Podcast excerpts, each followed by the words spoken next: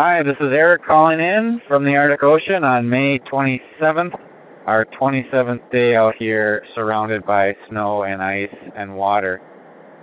We started out today with an early wake-up call for a couple of phone interviews. Lonnie was on ABC News, which was pretty exciting, ABC News Radio, I guess.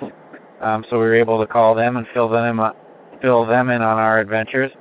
And then we headed out this morning under sunny skies. It was the first time it had been so sunny in such a long time, but we should have known it wouldn't last because a wall of dark clouds came in and socked us in pretty much for the whole day in just cold, windy weather. It wasn't really terribly cold, but it seemed like it.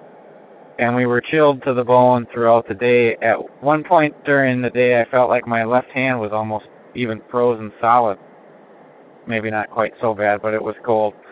Uh, we had a slow slog today. It just seemed like we weren't able to make good miles at all, and we traveled around some drifted, drifted in chunks of ice and crossing some leads and had to veer east and west a bit.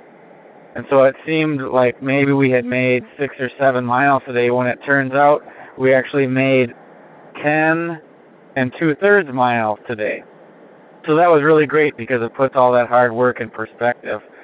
But personally for me today was just kind of a real uh, emotionally difficult day. I had some uh, battles just with my sled while Lonnie was leading for his turn up front, getting over some frozen leads where I was slipping and sliding around and fell over at one point and just got really frustrated when I should have just remained calm. But managed to work through it all and ended the day on a good note with sunny skies and a rainbow.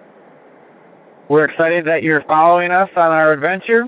For more information about what we're doing, you can always visit greenpeaceusa.org. Thank you very much. Bye.